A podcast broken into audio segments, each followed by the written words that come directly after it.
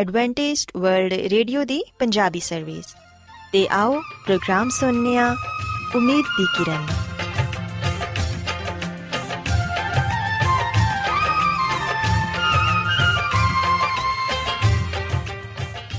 ਸਾਥਿਓ, ਮੈਂ ਤੁਹਾਡੀ ਮੇਜ਼ਬਾਨ ਫਰਾਸਲੀਮ ਪ੍ਰੋਗਰਾਮ ਉਮੀਦ ਦੀ ਕਿਰਨ ਦੇ ਨਾਲ ਤੁਹਾਡੀ ਖidmat 'ਚ ਹਾਜ਼ਰ ਹਾਂ। ਸਾਡੀ ਪੂਰੀ ਟੀਮ ਵੱਲੋਂ ਪ੍ਰੋਗਰਾਮ ਸੁਣਨ ਵਾਲੇ ਸਾਰੇ ਸਾਥੀਆਂ ਨੂੰ ਸਾਡਾ ਪਿਆਰ ਭਰਾ ਸਲਾਮ ਕਬੂਲ ਹੋਏ। ਸਾਥਿਓ, ਉਮੀਦ ਕਰਨੇ ਆ ਕਿ ਤੁਸੀਂ ਸਾਰੇ ਖੁਦਾ ਤਾਲਾ ਦੇ ਫਜ਼ਲੋ ਕਰਮ ਨਾਲ ਖੈਰੀਅਤ ਨਾਲ ਹੋ। ਤੇ ਸਾਡੀ ਇਹ ਦੁਆ ਹੈ ਕਿ ਤੁਸੀਂ ਜਿੱਥੇ ਕਿਤੇ ਵੀ ਰਹੋ, ਖੁਦਾਵੰਦ ਖੁਦਾ ਤੁਹਾਡੇ ਨਾਲ ਹੋਣ ਤੇ ਤੁਹਾਡੀ ਹਿਫਾਜ਼ਤ ਤੇ ਰਹਿਨਮਾਈ ਕਰਨ। ਸਾਥਿਓ, ਇਸ ਤੋਂ ਪਹਿਲਾਂ ਕਿ ਅੱਜ ਦੇ ਪ੍ਰੋਗਰਾਮ ਨੂੰ ਸ਼ੁਰੂ ਕੀਤਾ ਜਾਏ, ਆਓ ਪਹਿਲਾਂ ਪ੍ਰੋਗਰਾਮ ਦੀ ਤਫਸੀਲ ਸੁਣ ਲਵੋ। ਤੇ ਪ੍ਰੋਗਰਾਮ ਦੀ ਤਫਸੀਲ ਕੁਝ ਇਸ ਤਰ੍ਹਾਂ ਹੈ ਕਿ ਪ੍ਰੋਗਰਾਮ ਦਾ ਆਗਾਜ਼ ਇੱਕ ਖੂਬਸੂਰਤ ਗੀਤ ਨਾਲ ਕੀਤਾ ਜਾਏਗਾ ਤੇ ਗੀਤ ਦੇ ਬਾਅਦ ਖਾਨਦਾਨੀ ਜ਼ਿੰਦਗੀ ਦਾ ਪ੍ਰੋਗਰਾਮ ਪੇਸ਼ ਕੀਤਾ ਜਾਏਗਾ। ਇਸ ਤੋਂ ਬਾਅਦ ਖੁਦਾਵੰਦ ਦੇ ਜ਼ਿੰਦਗੀ ਬਖਸ਼ ਕਲਾਮ ਚੋਂ ਪੈਗਾਮ ਪੇਸ਼ ਕੀਤਾ ਜਾਏਗਾ, ਜਿਹੜਾ ਕਿ ਸਾਡੇ ਕਦਮਾਂ ਦੇ ਲਈ ਚਿਰਾਗ ਤੇ ਸਾਡੀ ਰਾਹ ਦੇ ਲਈ ਰੋਸ਼ਨੀ ਹੈ। ਸੋ ਆਓ ਸਾਥੀਓ, ਪ੍ਰੋਗਰਾਮ ਦਾ ਆਗਾਜ਼ ਇਸ ਰੂਹਾਨੀ ਗੀਤ ਨਾਲ ਕਰਨਾ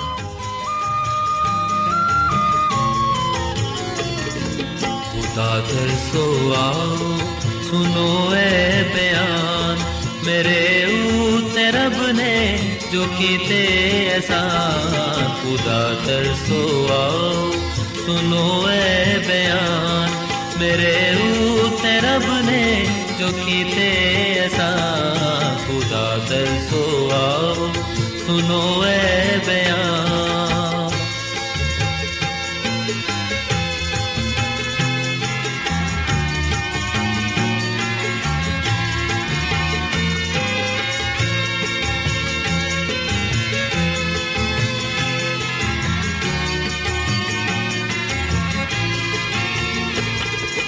चिल्लाया मुंह नाल रब दे हजूर ते ओदी सिताइश दे गाए जबूर मैं चिल्लाया मुंह नाल रब दे हजूर ते ओदी सिताइश दे गाए जबूर खुदा तरसो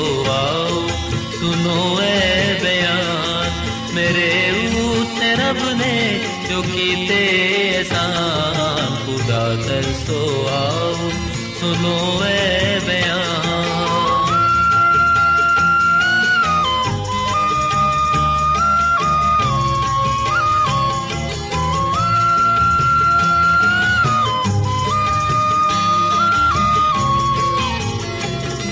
बदी मेरे दिल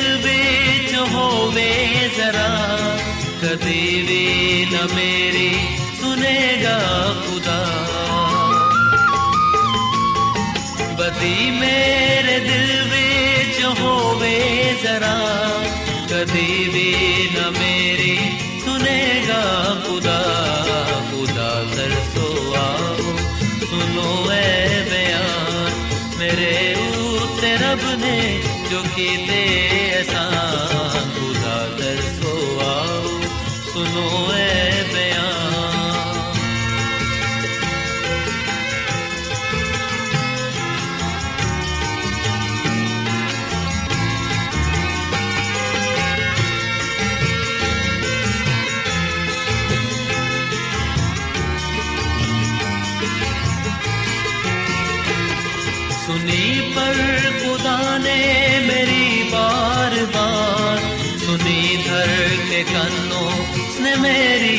पुकार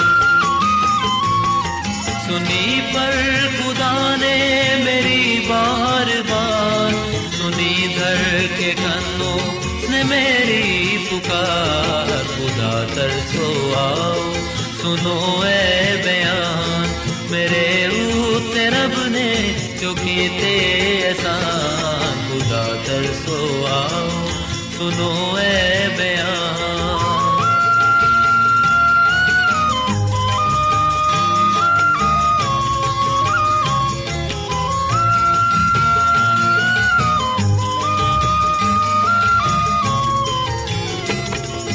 मुबारक खुदा है मुबारक खुदा दुआ सुनदा करदा रहम सदा मुबारक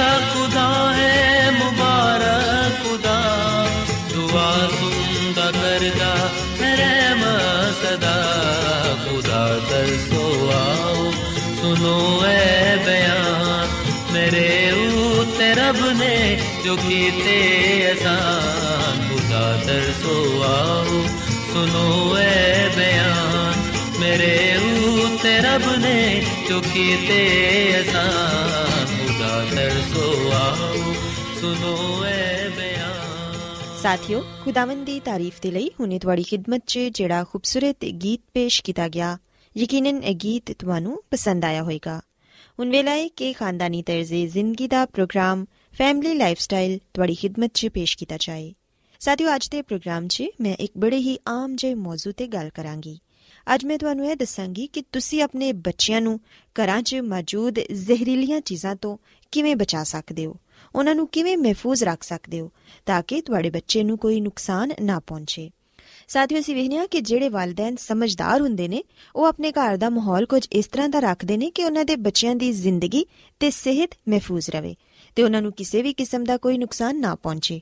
ਮਸਲਨ ਕਿ ਛੁਰੀਆਂ, ਜ਼ਹਿਰੀਲੀਆਂ ਚੀਜ਼ਾਂ ਤੇ ਐਸੀਆਂ ਚੀਜ਼ਾਂ ਜਿਨ੍ਹਾਂ ਦੀ ਧਾਰ ਤੇਜ਼ ਹੋਏ, ਉਹਨਾਂ ਨੂੰ ਉਹ ਬੱਚਿਆਂ ਦੀ ਪਹੁੰਚ ਤੋਂ ਦੂਰ ਰੱਖਦੇ ਨੇ ਤੇ ਇਹਨਾਂ ਚੀਜ਼ਾਂ 'ਚ ਦਵਾਈਆਂ ਵੀ ਸ਼ਾਮਿਲ ਨੇ। ਦਵਾਈਆਂ ਨੂੰ ਵੀ ਬੱਚਿਆਂ ਦੀ ਪਹੁੰਚ ਤੋਂ ਦੂਰ ਰੱਖਣਾ ਚਾਹੀਦਾ ਹੈ। ਤਾਂ ਕਿ ਤੁਹਾਡੇ ਬੱਚੇ ਨੂੰ ਕਿਸੇ ਕਿਸਮ ਦਾ ਵੀ ਕੋਈ ਨੁਕਸਾਨ ਨਾ ਹੋਏ। ਯਾਦ ਰੱਖੋ ਕਿ ਸੀੜੀਆਂ ਦੇ ਕਿਨਾਰਿਆਂ ਤੇ ਜੰਗਲਾ ਲੱਗਾ ਹੋਣਾ ਚਾਹੀਦਾ ਹੈ ਤੇ ਅਗਰ ਤੁਹਾਡੇ ਘਰ ਸਵਿਮਿੰਗ ਪੂਲ ਹੈ ਤੇ ਉਹਦੇ ਕਿਨਾਰੇ ਤੇ ਵੀ ਜੰਗਲਾ ਲੱਗਾ ਹੋਣਾ ਚਾਹੀਦਾ ਹੈ ਤਾਂ ਕਿ ਬੱਚਾ ਪਾਣੀ 'ਚ ਨਾ ਡਿੱਗ ਜਾਏ। ਤੇ ਅਗਰ ਬੱਚਾ ਪਾਣੀ 'ਚ ਡਿੱਗ ਜਾਏਗਾ, ਤੇ ਫਿਰ ਉਹਦੇ ਡੁੱਬਣ ਦਾ ਖਤਰਾ ਵੀ ਹੋ ਸਕਦਾ ਹੈ ਇਸੇ ਤਰ੍ਹਾਂ ਸੀੜੀਆਂ ਦੇ ਗਿਰਦ ਵੀ ਜੰਗਲਾ ਹੋਣਾ ਚਾਹੀਦਾ ਹੈ ਤਾਂ ਕਿ ਬੱਚਾ ਉਹਨੂੰ ਪਕੜ ਕੇ ਥੱਲੇ ਉਤਰੇ ਤੇ ਉਹਨੂੰ ਪਕੜ ਕੇ ਹੀ ਉੱਤੇ ਚੜੇ। ਇਹਦੇ ਇਲਾਵਾ ਸਾਥੀਓ, ਅਸੀਂ ਵੇਖਨੀਆ ਕਿ ਜਿਹੜੀਆਂ ਪੋਲੀਥੀਨ ਦੀਆਂ ਥੈਲੀਆਂ ਹੁੰਦੀਆਂ ਨੇ, ਉਹ ਵੀ ਬੱਚਿਆਂ ਦੇ ਲਈ ਬੜੀਆਂ ਹੀ ਨੁਕਸਾਨਦੇ ਹੁੰਦੀਆਂ ਨੇ।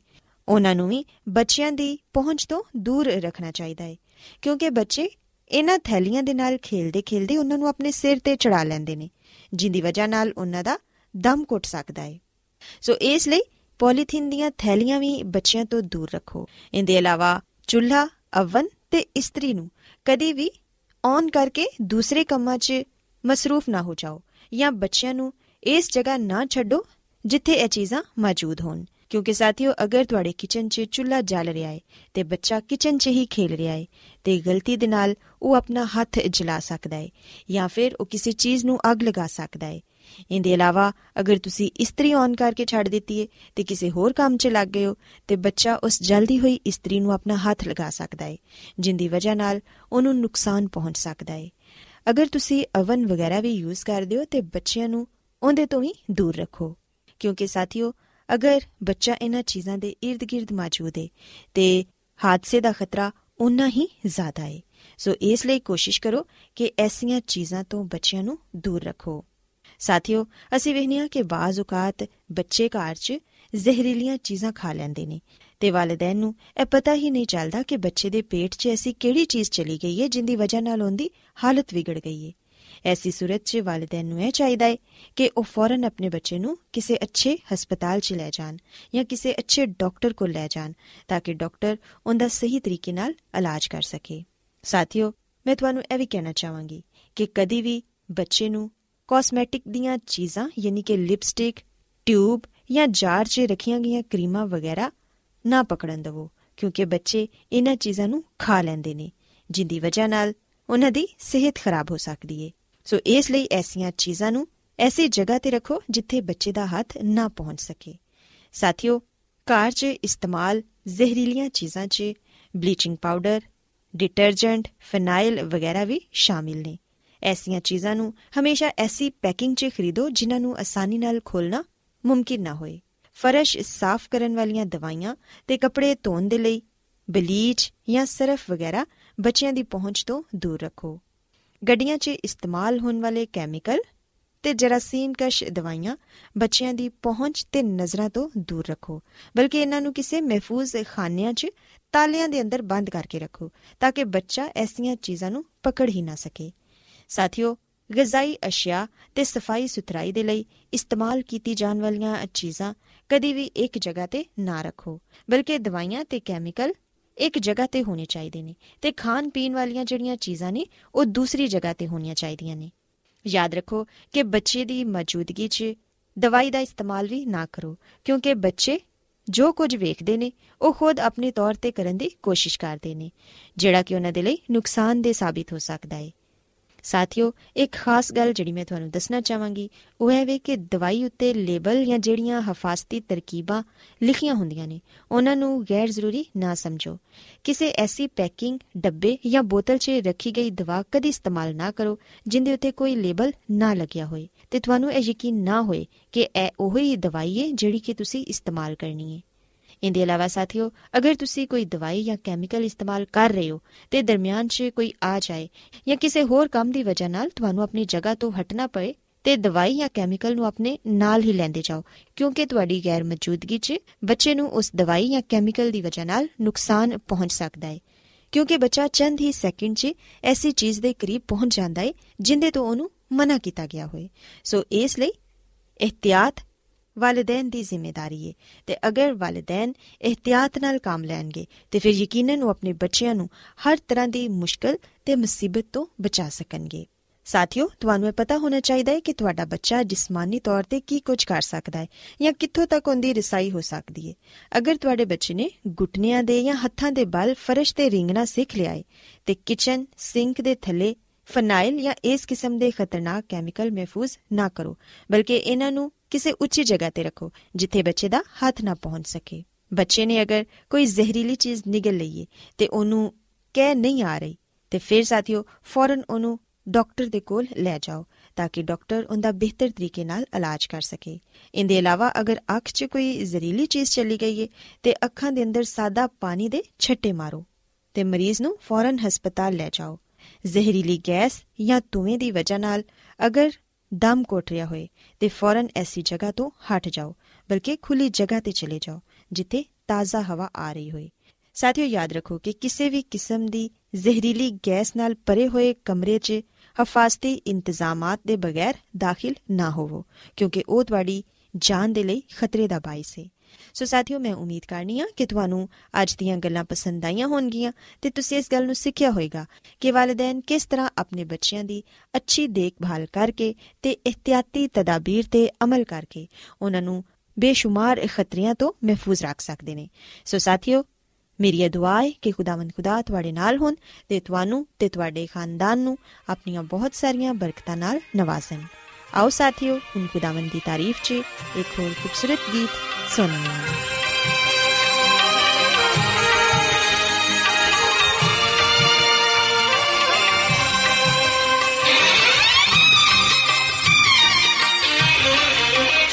ਜੇ ਯਹੋਵਾ ਨ ਘਰ ਨੂੰ ਬਣਾਵੇ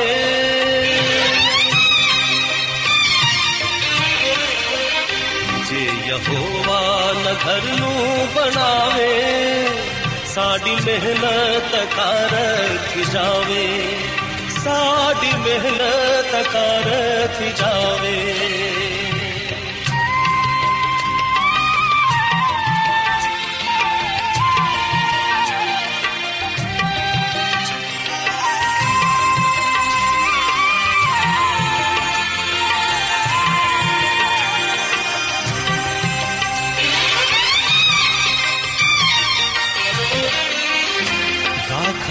ਰਾਖ ਸ਼ਹਿਰ ਦਾ ਜਨਾ ਹੋ ਯਹੋਵਾ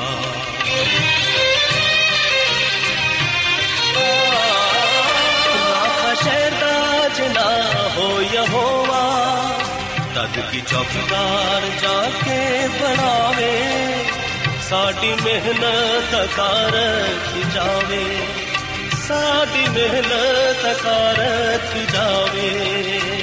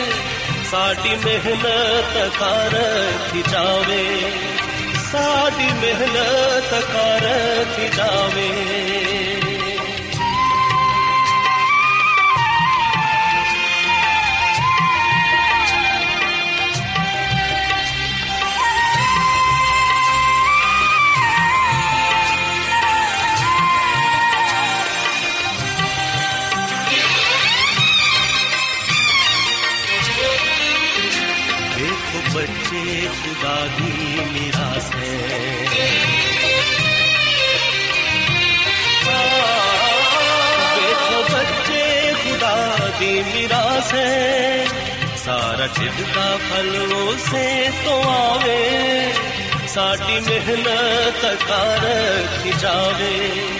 ਸਾਡੀ ਮਿਹਨਤ ਕਰ ਰੱਖੀ ਜਾਵੇ?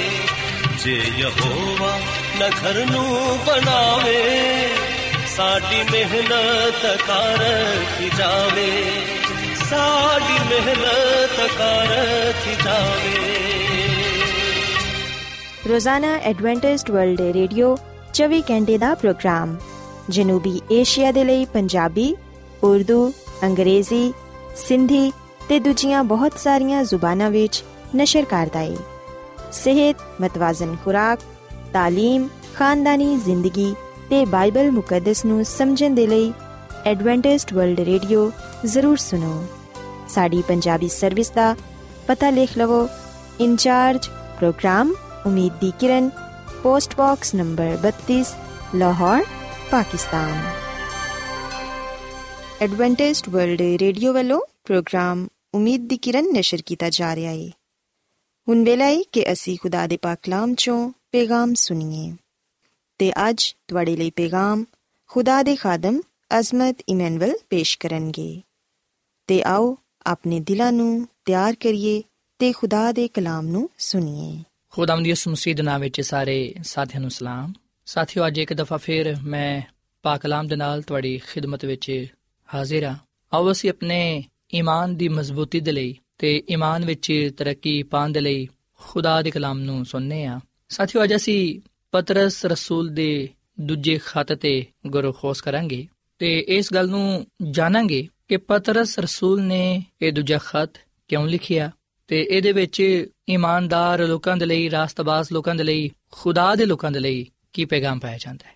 ਸਾਥੀਓ, ਪਤਰਸ ਰਸੂਲ ਦਾ ਦੂਜਾ ਖਤ ਬਾਈਬਲ ਮੁਕੱਦਸ ਦੇ ਨਵੇਂ ਅਧਿਨਾਮੇ ਦੀ 22ਵੀਂ ਕਿਤਾਬ ਹੈ। ਇਹਦੇ ਤਿੰਨ ਅਬਵਾਬ ਤੇ 61 ਆਇਤ ਨੇ। ਸਾਥੀਓ, ਪਤਰਸ ਰਸੂਲ ਦੇ ਇਸ ਦੂਜੇ ਖਤ ਵਿੱਚ ਅਸੀਂ ਰਸੂਲੀ ਸਲਾਮ ਦੁਆ ਦੇ ਬਾਅਦ ਜ਼ਿੰਦਗੀ ਤੇ ਦੀਨਦਾਰੀ ਦੇ ਲਈ ਅਲਾਹੀ ਬਰਕਾਤ ਦੇ ਬਾਰੇ ਜਾਣਨ ਵਾਲੇ ਬਣਨੇ ਆ। ਔਰ ਫਿਰ ਇਸ ਖਤ ਵਿੱਚ ਇਸ ਗੱਲ ਨੂੰ ਵੀ ਬਿਆਨ ਕੀਤਾ ਗਿਆ ਹੈ ਕਿ ਕਿਵੇਂ ਮਸੀਹ ਯਸੂ ਵਿੱਚ ਜ਼ਿੰਦਗੀ ਗੁਜ਼ਾਰੀ ਜਾ ਸਕਦੀ ਹੈ ਰੂਹਾਨੀ ਜ਼ਿੰਦਗੀ ਵਿੱਚ ਕਿਵੇਂ ਤਰੱਕੀ ਪਾਈ ਜਾ ਸਕਦੀ ਹੈ ਔਰ ਫਿਰ ਸਾਥੀਓ, ਪਤਰਸ ਰਸੂਲ ਆਪਣੇ ਇਸ ਦੂਜੇ ਖਤ ਵਿੱਚ ਯਿਸੂ ਮਸੀਹ ਦੀਆਂ ਗੱਲਾਂ ਨੂੰ ਦੁਹਰਾਉਂਦਾ ਹੈ, ਯਾਦ ਦਿਲਵਾਉਂਦਾ ਹੈ। ਪਤਰਸ ਰਸੂਲ ਮਸੀਹ ਯਸੂ ਦੀ ਅਜ਼ਮਤ ਨੂੰ ਪੇਸ਼ ਕਰਦਾ ਹੈ, ਨਬੀਆਂ ਦੇ ਕਲਾਮ ਤੇ ਰੂਹੁਲ ਕੁਦਸ ਦੀ ਰਹਿਨਮਾਈ ਦੇ ਬਾਰੇ ਦੱਸਦਾ ਹੈ।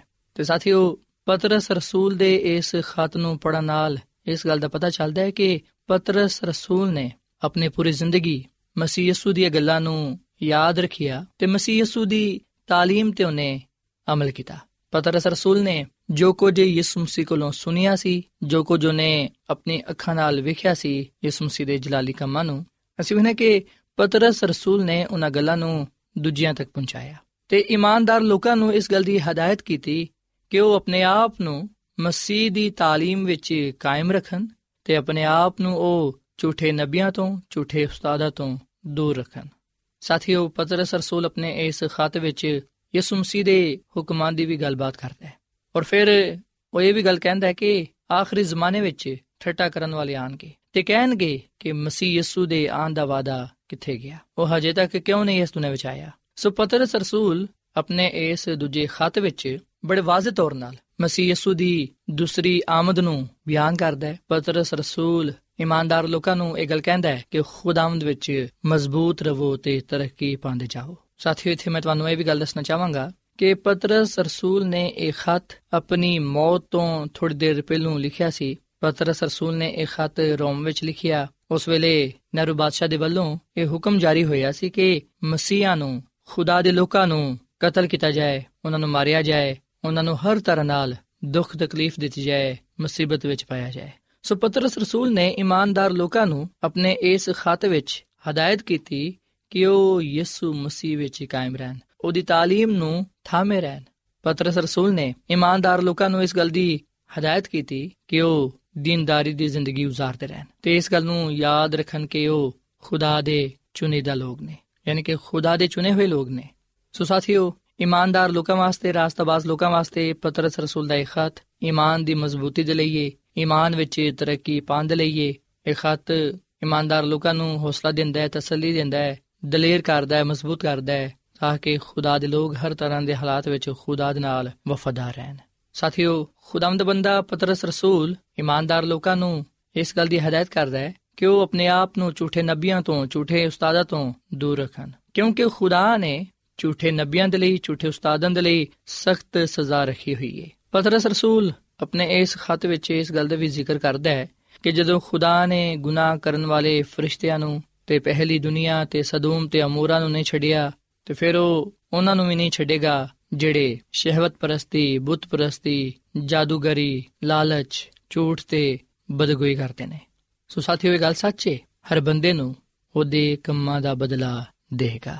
ਔਰ ਫਿਰ ਸਾਥੀਓ, ਖੁਦਾ ਦਾ ਬੰਦਾ, ਪਤਰਸ, ਰਸੂਲ ਆਪਣੇ ਇਸ ਦੂਜੇ ਖਾਤੇ ਵਿੱਚ ਪਲੂਸ ਰਸੂਲ ਦਾ ਵੀ ਜ਼ਿਕਰ ਕਰਦਾ ਹੈ। ਖੁਦਾਮਦ ਬੰਦਾ, ਪਤਰਸ, ਰਸੂਲ ਆਪਣੇ ਇਸ ਦੂਜੇ ਖਾਤੇ ਦੀ 15ਵੀਂ ਆਇਤ ਵਿੱਚ ਇਹ ਗੱਲ ਲਿਖਦਾ ਹੈ ਕਿ ਸਾਡੇ ਖੁਦਾਵੰਦ ਦੇ ਤਹਮਲ ਨੂੰ ਨਜਾਤ ਸਮਝੋ। ਸਾਡੇ ਪਿਆਰੇ ਭਰਾ, ਪਲੂਸ ਨੇ ਵੀ ਉਸ ਹਕਮਤ ਦੇ ਮੁਤਾਬਿਕ ਜਿਹੜੀ ਉਹਨੂੰ ਅਨਾਇਤ ਹੋਈ ਸੀ, ਤੁਹਾਨੂੰ ਇਹ ਲਿਖਿਆ ਸੀ। ਸੋ ਅਸੀਂ ਵਿਖਨੇ ਕਿ ਖੁਦਾ ਦਾ ਬੰਦਾ ਪਤਰਸ ਰਸੂਲ, ਪਲੂਸ ਰਸੂਲ ਦਾ ਜ਼ਿਕਰ ਕਰਦਾ ਹੈ, ਉਹਦੇ ਖਤਾਂ ਦਾ ਜ਼ਿਕਰ ਕਰਦਾ ਹੈ। ਤੇ ਉਹ ਇਹ ਗੱਲ ਕਹਿੰਦਾ ਹੈ ਕਿ ਪਲੂਸ ਰਸੂਲ ਨੇ ਵੀ ਉਸ ਹਕਮਤ ਦੇ ਮੁਤਾਬਿਕ ਜਿਹੜੀ ਉਹਨੂੰ ਅਨਾਇਤ ਹੋਈ ਸੀ, ਇਹ ਲਿਖਿਆ।